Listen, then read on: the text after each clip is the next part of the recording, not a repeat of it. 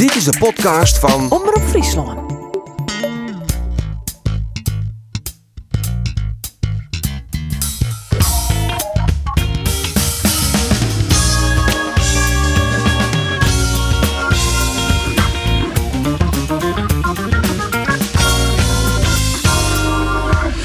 Goeiedag alweer en van harte welkom bij de podcast van Omroep Friesland. Alweer de safvolste die we in coronatijd maatje, alweer de safvolste die het wat verskate locaties in Friesland maatje, maar ook de safvolste waarin we weer een bijzondere gast hebben. Dit is uh, Majus Praten in deze podcast. Der oer meer dadelijks, maar eerst eventjes zien hoe het met de jongens is, want ik zie ze net meer.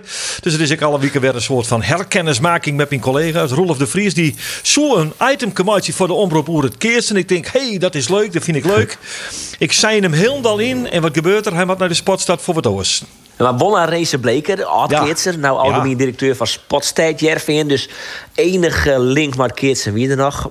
Ja, ik er eventjes horen op. Of ja, we weten natuurlijk net wat er morgen gebeuren gaat. Hè. Had uh, Tienje de Jong, uh, Rutte bekendmaken dat de regels weer wat verrommen worden, wat versoepelen. En wat betekent dat dan voor topspotters? Nou, Maurits Hendricks is de technisch directeur van NOC-NSF. Die had onjongen van, nou, misschien moeten de regels van de topspotters ik wat soepeler worden zodat Bijkelieks in Sportstad Jereveen en Epke Zonderland toch weer naar die turnhal komen in. En Sanne ja. Wevers en Lieke Wevers en neem het maar op. Nou, daar ga ik het even van Race Bleker door En wat zijn Race ervan? Wat zijn Race ervan? Die, die mogelijkheden binderwol. Die binderwol.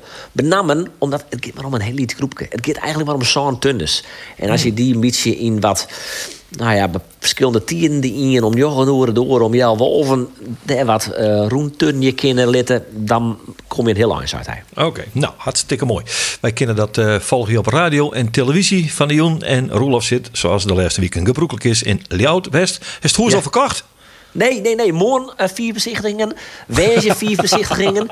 Dus het, uh, het, uh, het uh, rinstwarm hier op de Mozastraat 115 uh, op funder.nl zit hij. Ik nog meer reclame maken? Ken dat? Ja. Ja, jongen. Je, je wilt een knipgebaar maken in de studio, Mooi, dat ben we kwijt. Die reclamespot ben we ja. kwijt. Mooi dat de beste. Rolof, je hebt al even Andor Faber van u de studio. Zeker. nou ja, ja, ja, ik weet hoe sportliefhebber als het op is. Het ben, het ben barre tijden voor u, hè? Absoluut, ja. Ik, maar is, ik, ik mis het zelf voetballen en ik heel bot. Tuurlijk het werk eh, ek, maar ja, je, je bent dan zelf nog wat aan het voetballen om wat in beweging te blijven. Dat kennen ze nou natuurlijk ik net meer. Uh, en ja, dat, dat sociale gebeuren omheen. Hè. Arjen die zullen het misschien wel herkennen als een talentvol uh, speler van VV Huddegrip 4. Maar dat, dat, dat had je nou ook wel heel bot. En ja, vooral die gedachte dat het pas september wordt, misschien op sympathie dat je wel los kennen. Maar ja. het wordt helemaal net te vol bij stilstaan. Nee, maar mooi dat de best en de best nog zoen. Zeker, is dat, dat, is het belangrijkste uiteindelijk. Hè? En dat hield ik van Arjen. Wat klonk al hier heel zoen wat ik niet kreeg. Uh, nou, ik heb nog helemaal niks zo ingeerd. Jawel, uh, want ik ga die voor de uitsturing even spreken. Ja, dat wel, dat wel. Ja. Nou ja, goed, ja, hoe kom je dit hier terug? Ja, wij zijn vooral onder het puzzelen. Nou, we oh. hebben nou al bij wandelen bij de tredde puzzel. Legpuzzel? Ja, een legpuzzel. 1500 stikjes. Alle machten, er komt geen einde En die puzzel die leidt nou al dagenlang in de wenkamer. En we hebben nou op de achterkant van een grutskilderij. Daar ben we nou aan het puzzelen. En dan, dan weer bij de, bij de etenstafel. En dan worden we eten. En dan moet die daar weer waaien. En dan ben we aan het slepen. Dan weer naar de wenkamer. Ja, dat ben we nou aan het wan eigenlijk in Huis de Boer. Ja, ik snap het. Eh, de burgertruttigheid slaagt bikkelhutta. Zo is het. nou, mooi, maar mooi dat er best en nog, uh, nog altijd zoen. En ik zei het al trouwens, jongens, aan het begin van deze podcast. Wij bezieken alle weekend toch een, een, een nou ja, een bekende gastenvreken die het maar eens mij praat. En voor de bekende gast van Joert geven we zakken weer aan naar Gelderland. Zakken weer aan onder de reek van Putten in Barneveld. Daar ergens tussenin luidt het dorpje Voorthuizen. En daar wen het de oud-trainer van FC Greens, de oud-trainer van Cambuur, de oud-trainer van Sportclub Jereveen en de oud-trainer van Pek Zwolle. Om maar eens een peer te nemen. Dwight Lodewegers. Goedemiddag Dwight. Goedemiddag, hallo allemaal. Ja, fijn dat je er bent. Ik noemde een aantal clubs. Uh, Groningen, Cambuur, Heerenveen, Zwolle. Aan welke club denk je met de meest warme gevoelens terug eigenlijk? En je moet kiezen, hè, Dwight? nee, oké, ik moet kiezen. Dan kies ik toch voor uh, Cambuur. Uh, nou, tot eigenlijk april aan toe. En toen daarna werd het niet zo leuk meer. Maar ik vond het een geweldig jaar daar met hele minimale middelen.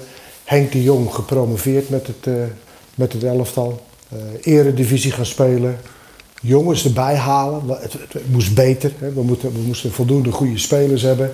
Ik denk in de manier van spelen hebben we het hartstikke goed gedaan. Met een Rietsmaier erbij, een Manu erbij. uiteindelijk kwam ook Barto kwam erbij. En dat was de missing link, zeg maar. Hè. De, de man die goals kon maken. Ik vond dat een geweldig jaar. Ja, en in april liep dat wat anders. dat was niet zo leuk. Nee. Tot die tijd aan toe heb ik echt een uh, heel mooi seizoen gehad. Ja, maar ik heb eventjes nog gesproken met Henk de Jong. Je krijgt trouwens de groeten van Henk. Maar dus- wat maakte nou dus dat, dat, die, dat die klikker zo goed was tussen, tussen jou en Henk de Jong? Ja, de, die klik was er zeer zeker, ja. We, we vulden elkaar ook wel weer aan. Hè. Henk was meer de jongen uh, die tussen de groep stond. Die, die, die, die jongens bij de hand nam en een arm om de schouder legde hele zinnige dingen vertelde natuurlijk ook. En ik was, uh, ik was meer van het andere. Ik, was dan, ik probeerde het meer te managen en wat dingen toe te voegen hè, aan de club, aan het elftal. Uh, ja, dat ging hartstikke prima samen, ja, die combinatie. Ja. Uh, je noemde een aantal spelers. Uh, Martijn Barto als de missing link, Lukoki. maar ik noem er, ik noem er twee. Ik, ik begin even met een verdediger die jullie hebben aangetrokken in die tijd. En dat was Ramon Lewin. En Ramon Lewin trok jullie aan voor de rechtsbackpositie. Maar hij begon te voetballen en toen zetten jullie hem in het centrum neer. En toen dacht ik over een missing link gesproken. Dat was er ook één, hè? Als je even naar mezelf kijkt. Ik, eh, iemand merkte mij ooit, een vriend van mij, die merkte op dat overal waar ik naartoe ging, dan wil ik eigenlijk minimaal één goede speler centraal hebben die kan voetballen, die wil voetballen. En dat was Raymond. Hij begon inderdaad als rechtsback. Hij, uh, hij ging later naar het centrum. En dat is ook gewoon een jongen die dingen zag, die durfde te spelen. En dat samen met Martijn van der Laan daar, als linkspoot zijnde, die vulden elkaar mooi aan. Dus wij hoefden nooit echt lang te spelen. Wij konden echt het, het, het voetballend oplossen. De opbau doen, zoeken naar de aanval. En uh, nou, dat was echt een, uh, een hele goede. Ja, ja, ja. ja en met, met Bartel bedoelde ook Bartel, Bartolomeus ook Betje. Dat bedoel ik maar. Dat was de tweede naam die ik graag even, uh, even wilde inbrengen. Want, want, neem, ons, neem ons eens even mee terug. Ik was erbij. Het was op een uh, tamelijk frisse, fries, fries koude maandagmorgen. Uh, ergens op de Veluwe. Jullie speelden tegen een, nou laten we zeggen, tegen Young, young Go Ahead Eagles. En, en, en daar kwam opeens Bartholomeus Ogbetje. Die jij kende vanuit een vroegere club van je. Ja, ik, had, ik zat bij Al Jazeera in de Emiraten met ja. uh, Sef Vergozen. Uh, en toen op het einde, vlak voordat wij doorgingen naar Japan... toen kregen wij uh, een bel, toen kregen, ja, we kregen een belletje. Dat Okbetje, die, die kwam dan vanuit Paris Saint-Germain, geloof ik, kwam die vandaan. Ja, ja. die, kwam, die kwam als spits bij Al Jazeera. We hebben hem eigenlijk maar twee maanden meegemaakt. En toen waren wij daar alweer weg. Maar ja, we, hadden wel goede indruk van hem later. Hè.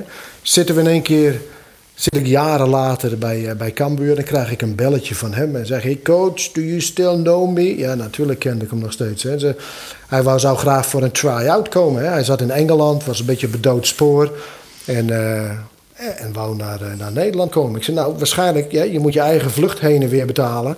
En als het niet lukt, dan krijg je het ook niet terug. En lukt het wel, dan heb je kans dat je het vergoed krijgt. Maar kom gerust langs. Ik zeg maar, hoe oud ben je? Want dat wist ik niet eens meer. Maar hij was toen 29, meen ik. Ik zei, ah, fit. Ja, hartstikke fit. Geen enkel probleem. Ik zeg, kom maar. Nou, hij deed toen mee. Volgens mij deed hij één training daarvoor mee. Toen heeft hij in die wedstrijd gespeeld. Vijf keer gescoord, meen ik, in die wedstrijd. En jullie dachten van eraf met die man, want anders wordt hij zo meteen nog weggekocht. Ja, hij moest echt, eraf. Ja, nou ook dat, maar hij moest ook niet geblesseerd raken. Hè? Want hij scoorde ook nog geweldige goals met hoofd, met links, met rechts. En dan niet, niet makkelijke goaltjes. Ze waren gewoon echt allemaal hele goede goals. Dus ik zei ook na een uur, haal hem eraf. Want hij moet gewoon in het weekend gaat hij, gaat hij starten. En dat was volgens mij was dat gelijk al tegen Herenveen, hè? Ja, zeker. Ja, zeker. Ja. Ja, ja, ja, ja. ja. Dus Nam je daarmee ook eigenlijk een bepaald risico om hem gelijk toen al in de basis neer te zetten? Nee, ik, ja, risico. Nee, ik, ik vond van niet. Ik vond dat hij ons zo overtuigde in die wedstrijd ook. En niet alleen in de goals die hij maakte, maar hoe hij vrij liep, wat hij deed. Dat ik denk van ja, maar hij gaat gewoon de, die, die hele tweede seizoen zelf gaat hij gewoon uh, voetballen. Hij gaat gewoon in die spits spelen. En uh, ja, ja je, je, loopt altijd risico's met keuzes die je maakt. Maar ik vond dit wel onderbouwd. Het was maar heel even, het was maar heel kort. Maar het was dusdanig heftig. Wat goed is, komt snel. En dat, uh, dat was typisch bij hem. Zo, ja, ja, Zullen wij eens teruggaan naar dat legendarische moment... dat Bartolomé Ogbetje debuteert in het Cambuurstadion. In een vol Cambuurstadion. Ja. En dat stadion deed ontploffen tegen Herenveen. Luister even mee. Geweldig. En dus komen de kappers van Cambuur weer in de 16 meter. Waaronder uh, Ramon Lewin. Dan komt die vrije trap van Rietsmaier. Kan die kop weer in? Ja! Het is Ogbetje! Het is Bartolomeo Bensje die scoort. In die vrije trap van Rietsmeijer. Vanuit de rechterkant komt die bal in de 16 meter. En er zit een je onwees van Cambuur. Bartolomeo of Bensje. Het is het schreeuwen van een jongensboek zelfs dat die zou binnenkomen. Eerst al onder basis van het eerste doelpunt van Cambuur. En dan de tweede opslag van Rijster zelfs die koppen. Jongen, jongen, jongen. Dat is toch een jongensboek. Ja, je verstond er niks van, Dwight, maar hij klonk wel enthousiast, hè? Hij klonk, volgens mij scoorde hij, hè, denk ik. Hè? Ja. Volgens Ja, mij maar dat ook. was geweldig. Hè? Wat, een, wat een mooie kerel ook. Hè? Wat, een, eh, wat een prof ook. Dus bij een, een club als Cambuur. Dat stappen aan het maken was. Hij zat in die groep. In zijn verzorging. In, eh, na afloop bij de medische staf langslopen. In de verzorging van zijn spullen. Van zijn schoenen. Als hij zijn sokken aandeed. Dan duurde dat een half uur voordat hij zijn sokken goed had. Want dat moest allemaal perfect zitten. Uiteindelijk kreeg de... De medische staf die kreeg bijna een hekel aan hem. Want drie uur na de training zat hij er nog. Hè? Moest nog dit moest nog gebeuren, dat moest nog gebeuren. Dat is maar gekheid natuurlijk. Maar ik bedoel, hij, hij, hij was, hij was, hij was zo'n prof was dat. Dat straalde ook gewoon op de rest af. En dan zo beginnen in zijn eerste wedstrijd. Ja, onvergetelijk hè. Het, is, het is zelfs zo'n goede gozer dat hij voetbalt nu al een poosje niet meer. En hij belt me nog regelmatig. Twee keer per jaar, dan belt hij nog. En niet om heb je een club voor mij, maar veel meer van coach, hoe is het ermee? Thank you very much and appreciate it. En, ah, geweldige, geweldige kerel. Geweldige Ja, kerel. zou, die, zou die het nu nog kunnen doen bij Cambuur bijvoorbeeld? Ja, dat weet ik niet. Ik weet niet precies hoe hij er nou voor staat. Hè. Willem II heeft hij ook nog een aardige blessure gehad. Hè. Toen Ja, heeft hij toch kruisband. nog wel weer een voetballen. Maar volgens mij... Hij is nou op een gegeven moment 36 of zo, denk ik, hè? hou- ah, op een gegeven moment 35 houdt en hij speelt op, in hè. India. Ja, ja, ja, daar zit hij. Hè. Op een gegeven moment dan gaat zich... eh, Kijk, als hij nou iemand is die het puur van zijn techniek moest hebben... maar hij moest het ook hebben van fysiek sterk, in lopen, in... eh, in eh, hè. Eh, nou ja, en als je 36 bent, dan houdt dat, eh, dan houdt dat zo een beetje aardig op, ja. Hij heeft dit seizoen in de Indian Super League in 16 wedstrijden wel 15 keer gescoord voor de Nou. Kerala Bar- Blasters. Dus ik ken Ja. het niveau niet van de Indian Super League, moet ik het eerlijk gezegd toegeven. Maar wie weet. Ja. Misschien kan je Ja. dat ook opzoeken op, op Google. eh, Ja, Rolf. ik- ik- Want ik neem aan dat er ook Google voor die steen heeft. Nee, dit is, is basiskennis. Kom op. Ik kan me trouwens nog wel een mooi, mooi verhaal herinneren oer, uh, oer Dwight Lodewegers. Dat was bij de, de persconferentie bij Cambuur. En Dwight die zat natuurlijk bij de amateurs van VVOG. En het werd bekend dat Dwight Lodewegers werd een nieuwe trainer van Cambuur. En die persconferentie die zouden wij live uitzenden bij Omroep Friesland. En eh, nou is het ook vaak zo, als journalist heb je vaak contact. eh, nou ja, persoonlijk contact na afloop van wedstrijden heb je altijd interviews met de trainer. En ook met, eh, tijdens de trainingen. En dan is het soms wel handig dat je elkaars telefoonnummer hebt. En dat wist Dwight natuurlijk ook. En die zegt dan gewoon tijdens de persconferentie, die live te volgen was bij ons op de, op de televisie. eh heren journalisten, mooi dat jullie hier allemaal zijn. Dit is trouwens misschien wel handig voor jullie, mijn telefoonnummer. En hij ratelt daar zo zijn mobiele nummer op. Heel Friesland had toen het mobiele nummer van Dwight Lodewegers. Ik heb, er weinig, ik heb er weinig last van gehad. Maar ik wist ook niet dat dat... eh, dat had ik me niet gerealiseerd. ik dacht gewoon, dat is een groepje journalisten bij elkaar. Ik denk, nou, als er wat is, kunnen ze me bellen. Maar nou, ik heb verdacht weinig telefoontjes gehad. Ja, alleen later. Ah, het ging ook goed, hè? Het, eh, later wel, ja, later wel. Want ja, laten we eerlijk wezen. eh, op een gegeven moment, het ging hartstikke goed, hè? Mooi, mooi Cambuurse winnen van Jereveen.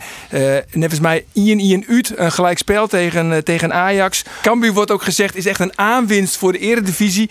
Ja, en dan Dwight, dan, dan wordt het 30 maart. Die day. Ja. We dachten dat het nog een, eh, een 1 april grap was. Maar Ja. dan komt ook het, het nieuws dus dat jij eh, eh, de overstap maakt naar de aardsrivaal. Eigenlijk voor, vanuit Cambuurs perspectief. Je gaat naar, naar Heerenveen toe. Hoe ging dat eigenlijk? Met wie, wie heeft eigenlijk het allereerste contact gelegd van Heerenveen naar jou toe? Oeh, toe, toe, toe, toe, toe, toe. Ik durf dat niet meer te zeggen, joh. Ik durf dat niet eens te zeggen. Weet ik niet. Was het nou foppen? Ik heb maar... Nou, ik, eerlijk gezegd weet ik dat niet. Nee, nee, Nee. ik weet het niet. Nou, want Nee. ik weet wel dat Riemer van der Velde is altijd wel gecharmeerd geweest. Ook van jou, hè, hoe jullie toen werkten bij, eh, bij Cambuur. Jullie hadden natuurlijk ook een hele goede wedstrijd gespeeld tegen Heerenveen. Ja. En eh, die heeft het toen wel eens door laten sijpelen. En ik weet ook van Henk de Jong, want Henk de Jong is vaak aan het snoekbaarsen. En dat doet hij dan met een Cambuur hooligan en met een Heerenveen hooligan. En dan zitten ze Oh met z'n drietje zitten ze in een bootje. Ja, en dan zijn ze aan het snoekbaarsen. En nou had die Cambuur hooligan, die had Henk gebeld. En die had gezegd van... Henk, eh, er gaat hier een gerucht binnen Cambuur... dat Dwight de overstap gaat maken naar eh, DKV. Zo wordt het dan genoemd, hè? Naar, naar Ja. Heerenveen. En toen was Henk de volgende dag was hij naar de kantoor gereden. En toen heeft hij jou ook gevraagd. Zo van, Dwight, klopt het dat jij naar Heerenveen gaat? En vervolgens zei jij niks. En jij bent zo rechtstreeks het kantoortje ingelopen van uh, Gerrit van der Belt en Art de dacht ik. Klopt dat verhaal? Nou ja, het is eigenlijk. Zo is het wel ongeveer gegaan, ja. Uh, ik wou het, ik, het was bekend dat ik daarheen zou gaan, bij mij. Ik wou het ook voor mezelf houden. Uh, maar het lekte veel eerder uit dan dat ik dacht. Ehm, ik, ik wou er ook niet geheimzinnig over doen. Dus toen Henk daarmee kwam, toen ben ik gelijk naar Gerald van der Bel gestapt en gezegd van... ik ga het minimaal aan mijn staf mededelen. Want ik werk dagelijks met die jongens samen. En het was net die dag daarvoor ook beslist. Dus, dus het was persvers, zeg maar. Hè. Uh, persvers? Ik was gewoon kerstvers. Ja. Uh, even kijken hoor. En vers van de pers. Dus ik, ik denk, ja, ik ga, het, ik ga het gewoon vertellen. Ook aan Henk en aan Sander en Jan Bruin enzovoort. De mensen met wie ik samenwerk. Nou, dat heb ik gedaan. En toen weet ik nog wel dat Henk zei... Dwight, dat gaat niet goed hoor. Ik zei, maar waarom niet dan? Nou ja, ik, ik denk dat ik een beetje naïef was ook in die tijd. Want ja. Nou ja, hij zegt: dit, dit gaat niet goed, dit wordt zo groot, dit wordt, uh, dit wordt oorlog. Ik zei: Ah, dat zal toch wel meevallen. Ik bedoel, ik, ik snap dan ook wel van de Cambuur naar Heerenveen. Dat is, uh, dat is niet leuk. Dat ligt gevoelig. de mensen niet leuk. Maar het is een soort stegenman die gaat van go ahead naar PEC. Alleen, dit is tien keer zo erg, schijnbaar. Ja. En ik heb dat gewoon onderschat. Ik heb er niet aan gedacht. En het komt naar buiten. En uh, ja, met alle nou ja, de gevolgen weten we, wat er allemaal gebeurd is. Ja, ja nou ja, dat is uh, wat, wat er toen gebeurde. Dat is, wie is ook bij, Geert? Ja, ik, ik, ik, ik, ik, ik, was daarbij. En ik moet je eerlijk zeggen, Dwight, het, is, het moet voor jou verschrikkelijk zijn geweest. Maar dit is ook een van de meest uh, verschrikkelijke dingen die ik in het, uh, in het betaalde voetbal heb meegemaakt. Een, ja. horde, een horde doorgesnoven randebielen die, die, die daar het stadion bestormen. Eerst aan de zijkant, waar het stek redelijk stevig dicht zat. Toen kwamen ze naar voren, daar stond ik bij de voordeur. En daar stond ook Harry Eckhart. En Harry Eckhart, dat is de liefste man van Leeuwarden in omstreken. En die dacht die voordeur te kunnen bewaken. En die heb ik zien vliegen. Die, die vloog gewoon een meter of vier door de lucht. En die jongens kwamen door dat gangetje. En toen, maar toen was jij al weg volgens mij. Je zat, zat ja. in de kast. Die was opgesloten. Nou, een, nou, ik ben er wel uitgekomen uit de kast hoor. Maar, uh, nee, we hadden Lodi Roembiak, dat was een jeugdtrainer. Ja. En die, die zei al voor de training: trainer, ik sta achter je, dus aan de zijlijn. Hij zegt, uh, ik waarschuw je wel. Ik zeg, waarvoor? Hij zegt, ja, nou, je weet nooit. Ik zeg, oké. Dus wij doen de training en we staan natuurlijk met veel mensen op het veld. En in één keer komt Lodi bij me en die zegt... Hij zegt, trainer, je moet hier naar boven. Zegt, ze komen door de corridor heen, dus door de gang heen. Ja. Ik zeg, oh ja, dat zal toch wel meevallen. Zeg, trainer, je moet nu... Hè, dus ik denk, nou ja, oké, okay, dan ga ik maar. Dus ik klim naast de dugout over het hek heen... en ik loop die trap op naar boven. Die jongens die zijn ondertussen op het veld en die zoeken naar mij. Maar ja, iedereen loopt daarin trainingskleding, voetbalkleding. En die zoeken de trainer. Maar ja, de trainer is achter hun, want die loopt de trap op naar boven. Ja. Nou, net toen ik daar boven op dat plateautje stond, zeg maar... Hè, voordat je nou ja, dit naar binnen kon... In. Ja. Ja. dan... Uh, toen draaiden ze zich om en toen zagen ze me daar. ja, ja. En toen dan, ja. Dwight? Nou, ik ben gewoon rustig naar binnen gelopen. Ik heb ook niet hard gelopen. Ik uh, ben gewoon naar binnen gegaan en denken van... Nou, ik had ook wel gelijk door, het is klaar, het is afgelopen. Dat hebben we ook de, die dag of de volgende dag gedaan met, uh, met Gerald. Gewoon gezegd van, uh, dit moeten we niet doen. Dit, uh, dit is klaar, nee. dit is over. Dat vond hij ook. Dus, ja. maar, maar heb je, want ik, ik vond het, uh, ze hadden het niet op mij gemunt, maar ik stond er wel vlakbij. En ik vond het angstaanjagend. Heb jij je angstig gevoeld op dat moment? Nou ja, er gaat natuurlijk wel wat door je heen. Maar ik ben niet echt bang, bang, bang geweest. Hè? Ik bedoel, ja, dit is niet waar hoor, maar ik kwam bovenop het plateau en ik voelde het zo van... Ik draaide hem om, ik zag hun en toen dacht ik bij mezelf van... Moeten jullie niet gaan werken? Het is dinsdag half elf. Hè? Je moet uh, gaan naar je werk toe. Ja. Ja. Nou ja, zoals ja. wij ook aan het werk waren, maar dat heb ik natuurlijk niet gedaan. En dat zou ook niet terecht zijn. Maar zo, zo voor, ik was ook een beetje kwaad, zeg maar. Hè? Ja. Zo, nou ja. goed. Maar achteraf, ik kan me al die emoties van de mensen, van de goede mensen, wel voorstellen. Dat, hoe ze dat gedaan hebben, dat begrijp ik niet. Maar er zijn natuurlijk. Uh, ik heb ook hele mooie, lieve brieven en boodschappen gehad van mensen daarna. En die zich daarvoor schaamden. Hè? Dus Cambuur-fans die zich daarvoor schaamden ook. Dus uh, ja, nou ja, oké. Het zijn er altijd een paar. Ja, uh, het, was wel, uh, het was wel een voortijdig einde van je, van je, van je maar één jaartje, dus jaartje bij, uh, bij Cambuur. Ja. En dat is in jouw carrière toch wel vaak voorgekomen. Hè? Dat je voortijdig, om wat voor reden dan ook, afscheid nam van je club. Nou, ik heb zoiets. Um, ik, bij mij ging het. nou, VVG geweldig, landskampioen amateurs. bij Go Ahead, de jeugd daarvoor, prachtig. Hè? De, Pek Zwolle geweldig jaren gehad. En het ging verkeerd uh, bij Groningen. Ja. Um, toen heb ik ook tegen mezelf gezegd: ik ga alleen maar dingen doen die ik leuk vind. En leuk vind in de zin van goede mensen, goede club. Uh, iedereen die achter je staat. En dat we samen met z'n allen de club naar een hoger niveau willen gaan tillen. En als dat niet het geval is, ja, dan hebben we een probleem. Nou, bij Groningen was het een probleem. Ik ben daar zelf opgestapt. Ja. Uh, ik ben bij Cambuur. Nou ja, nou, het einde van het verhaal kennen we. En dat was eigenlijk ook wel bij Herenveen zo. Ja, het komt inderdaad een paar keer terug bij mij. Ja. Uh, de laatste keer bij Zwolle ook, want toen kreeg je de eervolle uitnodiging om assistent van uh, Ronald Koeman te worden. Heb je ook voortijdig je contract be beëindigd? Hè? Nee, nee, ja, nee, dat is ja. Uh, ik ben, uh, ik zat in mijn laatste jaar en ze wouden door met me. Ja. Uh, maar ze wouden me eigenlijk al in maart erbij hebben. Uh, volgens mij had ik nog een jaar. Ik weet niet eens precies meer hoe het zat. Maar ja, kijk, ho, wacht even. Als Ronald Koeman je belde, je kunt naar Oranje toe. Of je bent een assistent-trainer bij, uh, bij PEC Zwolle. Zeg dan, dan maar eens nee. Dan is die keuze gauw gemaakt. Ik kan nog Gert-Peter de Gunst, de assistent, hè, de andere collega van me. Die zegt, nou, dan moet je toch geen vijf seconden over nadenken. Nou, ja, maar zo is het ook. Ik bedoel, ja. je gaat met de beste van Nederland werken. Je gaat naar de KNVB, je gaat met uh, Virgil van Dijk en Wijnaldum en Frenkie en alles. Ik bedoel, uh, dat is niet zo moeilijk kiezen dan, hè? Nee, nee. En nou vragen wij ons maar af. Uh, nou ja, ik vraag me af. En ik wil wel eens weten of die andere jongens dat ook hebben. Wie is er nu eigenlijk het tactische brein van Oranje? Want ik heb zo sterk de indruk. Dat dat, dat, dat dat misschien wat Dwight Lodewegens is. Nee, dat is natuurlijk onzin. Hè?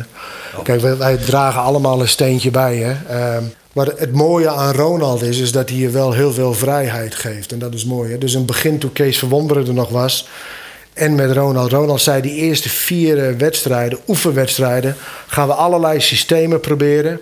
Maar ja. vanuitgaande dat we met vijf achterin gaan spelen. Nou, daar wat variaties op. Na vier wedstrijden niet blij mee. Hoe gaan we dat doen? We hadden de WK. En toen zijn we naar het WK gegaan. En vooral Kees en ik, maar Ronald zag dat natuurlijk ook op tv. En toen zijn we voornamelijk naar België wezen kijken. België, een hele interessante speelstijl. Nou ja, daar kan ik wel een heel lang verhaal maken. Maar dat vonden we leuk. Dat werkten we uit. Daar verzamelden we beelden van. En uiteindelijk ook eh, onze spelers daar tegenaan houden. Hè? Zo van. Eh, ja, als Frenkie echt door gaat breken dan, en bla bla bla, dan past dat allemaal als een puzzeltje wel in elkaar. Daar hebben we dan de goede jongens voor. Um, en toen we dan weer in Zeist bij elkaar kwamen, hebben we uitgebreid met Ronald gedebatteerd daarover. Hè, gediscussieerd van hoe gaan we dat doen, speelwijze veranderen. Die spelers hebben we.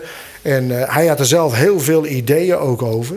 Nou, zo is dat gegaan. Dus wij doen eigenlijk altijd alles wel samen. En hij is degene die natuurlijk de eindbeslissingen en Uiteraard. leidend is daarin. Uiteraard. Nee. En soms, maar, maar hoe, komt, soms, ja, toen maar. hoe komt Ronald Koeman bij, bij Dwight Lodewegens uit? Hoe, hoe is dat ontstaan?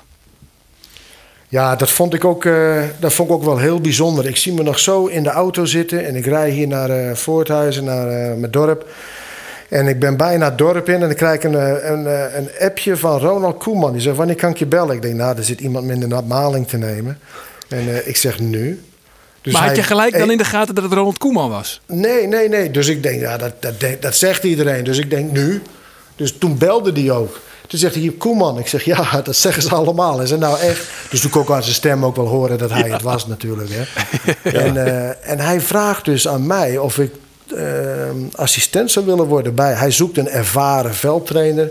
Uh, ik heb ook gevraagd van, maar waarom? Vaak in zo'n positie... dan pak je iemand die je jaren hebt meegemaakt... die je vertrouwt, die, waar je ervaring mee hebt... En dat hebben wij helemaal niet. Hij zei, nou, ik zoek een ervaren veldtrainer... en ik volg hoe jij speelt met jouw ploegen, wat je ermee doet. Uh, ik had al bij Oranje wat gedaan in de, bij de onder 20, zeg maar. Hè, bij die, ja. Uh, nou ja, schijnbaar is dat allemaal redelijk goed bevallen. Hè, en, uh, en pakt hij mij. En dat, en dat vond ik eigenlijk wel heel... Ja, nou, dat was een mooie beloning eigenlijk. Hè, voor, ja, je kent hem je, niet, hij zo, kent mij niet. En dat nee. je dan toch... Ja. Ja, nee, nee, maar goed, zoals je het nu ook uitlegt en zo, zoals je het vertelt en zoals het klinkt, uh, is het een bijzonder eervolle vraag geweest eigenlijk, hè? Ja, ja, ik ben er ook ontzettend blij mee. Ik vind het ook geweldig, hè? Want moet je eens voorstellen, ik ga op een zaterdag naar Manchester. Dan ga ik Manchester United tegen Crystal Palace kijken. En de volgende dag dan vlieg ik naar... Uh, naar Bournemouth. En dan zie ik Bournemouth tegen Manchester City spelen. Ik bedoel, uh, zo ga je naar Bayern München. Maar je gaat naar Ajax, Feyenoord, PSV, AZ. Je Heeft u nog een persoonlijk assistent nodig? Ik bied me bij deze vrijwillig aan, hoor. Geen probleem. En sommige mensen vinden dat zielig dat je steeds op pad moet. Ik zeg, ha nou op man. Ik bedoel, je ziet alleen maar topwedstrijden. Het is prachtig om te doen. Ik vind het, uh, ja, ik ben er heel gelukkig. Vooral ook omdat speelwijze is wat veranderd. We hebben stappen gemaakt. We hebben daar goede wedstrijden neergezet. Niet allemaal, maar wel veel. We hebben ons gekwalificeerd. Ja, dat is, uh, dat is magic. magic is de mooiste baan, denk ik, voor een, voor een liefhebber. Ik kan me trouwens ook nog een verhaal herinneren van... U was trainer bij Cambuur en u had een uitwedstrijd tegen Go Ahead Eagles. En u zit op de bank in de dugout. En naast u zitten Henk de Jong en, en, en Sander van der Heijden. En u denkt, oh, goede opbouw van achteruit. We houden het goed breed, prima. Het gaat heel erg goed. En dan opeens realiseert u zich dat u eigenlijk naar het verkeerde team zit te kijken. U kijkt naar Go Ahead Eagles, uw oude team. Ik ben eigenlijk daarna bijna nooit bij Go Ahead geweest. Als trainer zijnde, dus dat je in die dugout zit. En ik zit in die dugout. En inderdaad, we hebben zo gelachen erom, Henk en ik. Van Go Ahead had de bal en dat ik bij mezelf dacht: oké, wij hebben de bal. Wat gaan we doen? Waar gaan we naar zoeken? ik denk: oh nee, wij hebben de bal niet, dat is Go Ahead. Maar dat gebeurde me wat drie keer achter elkaar.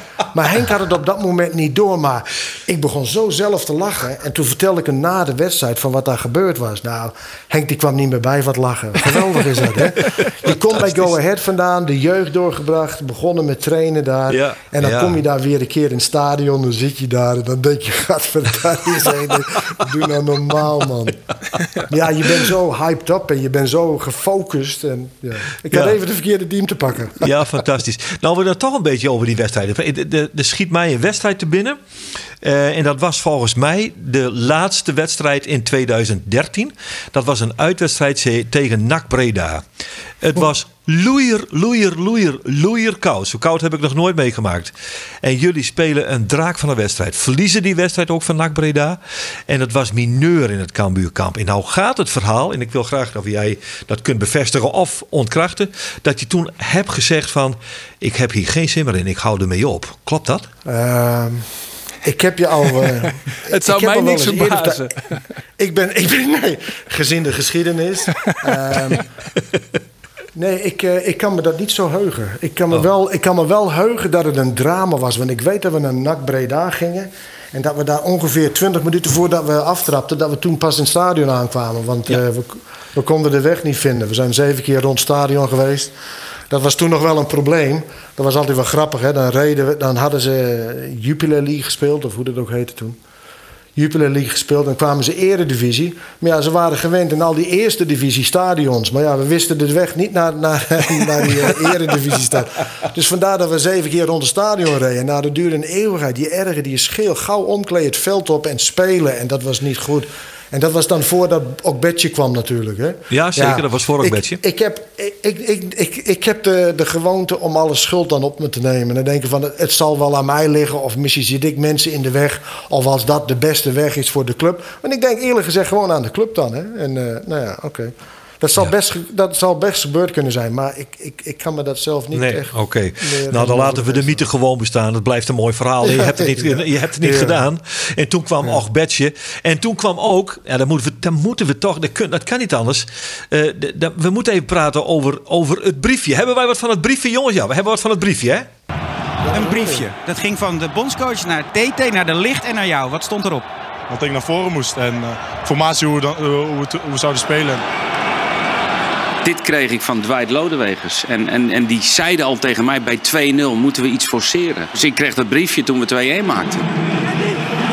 Ik zei ja, nu moeten we gaan, uh, gaan forceren. En toen heb ik eerst zelf uh, op het papiertje gekeken. En, en dat maar aan, aan Kenny gegeven. Want die stond het dichtst bij me. En dat ging van de een naar de ander. En, en uiteindelijk stonden we er wel. En, en dan is het wel geweldig dat dan ook uiteindelijk die goal valt door Virgil, die, uh, die op het briefje stond dat hij voorin moest ja. spelen. Ja, geweldig hè. Ja. Het, briefje het is ook wel mooi hoe Ronald dat zegt. Hè? Hij, hij, hij, gewoon heel reëel vertelt dat. Vertelt eigenlijk precies hoe het gegaan is. En, eh, ja, en zo, zo is het ook gegaan. Met 2-0, ik had dat briefje klaar. Dat maak je eigenlijk van tevoren klaar. Hè, van wat is nou plan B? Wat is nou plan C? Hè? Wat, wat als of wat if? Hè? Dat je er klaar voor bent. Ja, en, en toen zegt hij met 2-0. Zeg, nou, dat doe ik niet. Zeg, want straks ga je met 3-4-0 de boot in. Dat moeten we niet hebben. Hij zei, als het 2-1 wordt, dan gaan we kijken. Dus toen werd het 2-1. Dus ik had hem dat briefje voor zijn neus. En maar er zaten allerlei andere dingen. De hele wedstrijd, allerlei aantekeningen van mij zaten er ook bij. Maar ik wist niet dat hij dat aan Kenny Terten ging geven. Dus hij geeft zo die, dat spul helemaal aan Kenny. Die had gewoon een, een, eh, een heel boek bij zich bijna. En, eh, Maar hij had het toch ook gewoon kunnen zeggen, Dwight. Want ja, laten we eerlijk zijn. Ik voetbal zelf bij Hardergrijp 5. Maar als je vlak voor tijd achter zet, achter staat... en je stuurt die hele lange voorstoppen naar voren... het is ook geen hogere wiskunde. Nou, nee, maar het ging ook om andere jongens, hè. Het ging ook om als je 4-3-3 speelt... maar je wilt op eh, Virgin naar voren gaan gooien... dan zeg je 3-2-3-2... en dan wil je heel vroeg de ballen van de flanken hebben voor de goal... en het liefst een linkspoot op rechts en een rechtspoot op links. Omdat je die ballen erin kunt draaien. Dan heb je Luc en Virgil in de 16 meter staan... en Memphis moet op de 16 staan voor die afvallende bal. Nou ja, dat is een heel lang verhaal En dat stond allemaal op dat briefje? om- om even, ja, dat staat allemaal op dat briefje in de opstelling die daar stond en hoe dat moest staan. Ja, er stond Ik een vind- opstelling op. Ik vind dat heel eenvoudig dat Arjen de Boer hier even zegt... ja, heel makkelijk de voorstopper naar voren. Ja, nee, maar dit begrijpen, Als ze er wat Harder- niks is. dit begrijpen ze bij Harder Grijp 5 niet hoor, dit. Nee, dat is ook daarom, zo. da- daarom verontschuldig ik me ook bijna. Nee, maar ik bedoel, er zit natuurlijk wel iets achter. Hè? Dus, eh, Ja. En we hadden er eigenlijk tot dan toe eigenlijk bijna niet op kunnen trainen. Eigenlijk ook, hè? Want als je daar dan op traint, dan kun je ook zeggen... oké, plan B, jongens, doe maar. En dan roep je dat en dan doen ze het vanzelf wel. Maar dat hadden we eigenlijk nog niet gedaan. Dus vandaar dat ze een klein beetje hulp nodig hadden. Ja, maar nooit. was het niet. Nou was de Duitse doelman, Jens Lehmann, meen ik mij te herinneren, in 2006 had ook zo'n briefje bij de strafschoppenserie in de kwartfinale Duitsland-Argentinië. Hij had zo'n Ja. briefje in zijn kous, had hij. Ja. En dat briefje is uiteindelijk nog geveild voor 1 miljoen euro. Ik geloof, Dwight, dat briefje van Nederland-Duitsland of Duitsland-Nederland ligt bij jou ook op je nachtkastje en wordt ook bewaakt. Want ja, wie weet wordt dat ooit zo, ook zoveel waard. Oh, die, is al, die heeft Nou, al die brief- 35.000 opgeleverd, toch? Ja, die is al weg, ja. Nee, maar die is al weg, ja. Oh, echt eh, waar? Nou, wij, wij waren een briefje na afloop kwijt. Want dat briefje lag gewoon langs het veld. Ik zei, Virgil, wat heb je met dat briefje gedaan? Want er helemaal boekhouding zit erin. Toen zegt hij, nou, die heb ik langs de kant gegooid, want ik wist het. En dat, dat spul dat zat me in de weg. Ja, vind je het gek? Er waren vier, vijf van die blaadjes, geloof ik daar. Hè? Dus ik loop naar buiten. Met een Ik loop ringband. naar buiten en ik ga op zoek naar, die, eh, naar dat briefje. En toen had Rafael van der Vaart, die had er bij hem. En die, die stond daar voor die tv daar. Ik zei, nou, ik, zeg, ik krijg hem later wel. Hij zei, waarom moet je hem terug hebben dan? Ik zei, nou, doordat er ook allerlei andere dingen op staan. Oké, maar ik kreeg hem maar niet terug. En eh, nou ja, aan een hele tussenpauze. Toen zouden ze het opsturen per, per mail, per post. Dus ik kreeg hem, eh, uiteindelijk kreeg ik hem in mijn postbus. En toen heb ik hem ter beschikking gesteld. Want dat was een vraag van Ronald Koeman voor een goed doel. Nou ja, ik zei natuurlijk. Dus eh toen hebben ze hem geveild. En inderdaad, 35.000 euro, denk ik. Ja. Johan Cruyff eh, Foundation zie ik eh, nu. Met dank Ja, aan Google, ja, ja. kan ik je vertellen. Ah, ja. heb je weer Google voor, ja, Rolf? ja, zeker. Ja, Ja, zeker. Dat is mijn bijdrage ja, dat heel goed van die, Rolf. Even direct even het briefje googelen en dan hebben we dat eh, weer doen. Ik vraag me nog wel af, Dwight. Hoe, hoe is het om, om als assistent bondscoach op het veld te staan met jongens als, als Virgil van Dijk, eh Frenkie de Jong, Memphis Depay? De top Weet je van de wat top. het is? Het is eigenlijk ongelooflijk hoe snel ze eh, niet alleen dingen begrijpen, maar ook gewoon hoe goed ze kennen voetballen. Het is echt niet te geloven. Hè?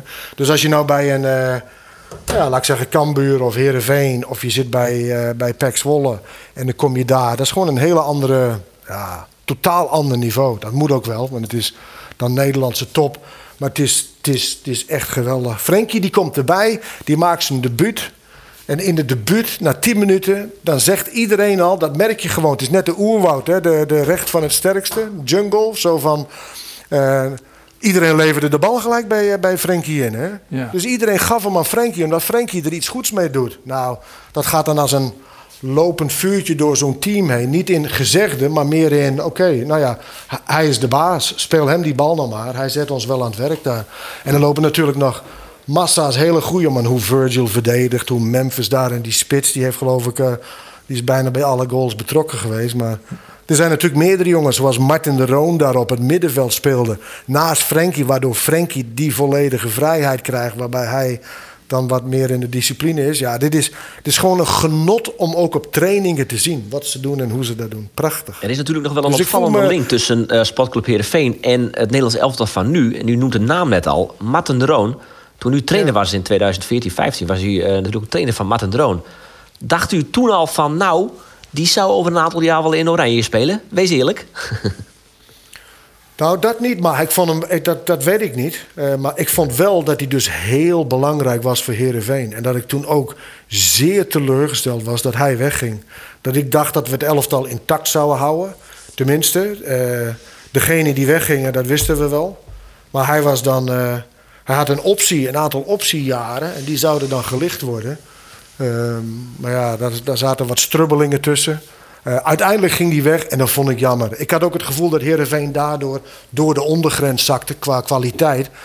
En dat bleek ook wel, eh, dat bleek ook wel in dat seizoen. Ja, maar jaar dat hij- daarvoor, maar het jaar daarvoor waren jullie nog knap zevende geëindigd. Of in ieder geval knap. Jullie, hadden vol, jullie verdeden aan de, aan de doelstelling om ook de play-offs te halen. Maar ja, het tweede seizoen, toen ging het mis. Hè. Er was natuurlijk een bestuurscrisis.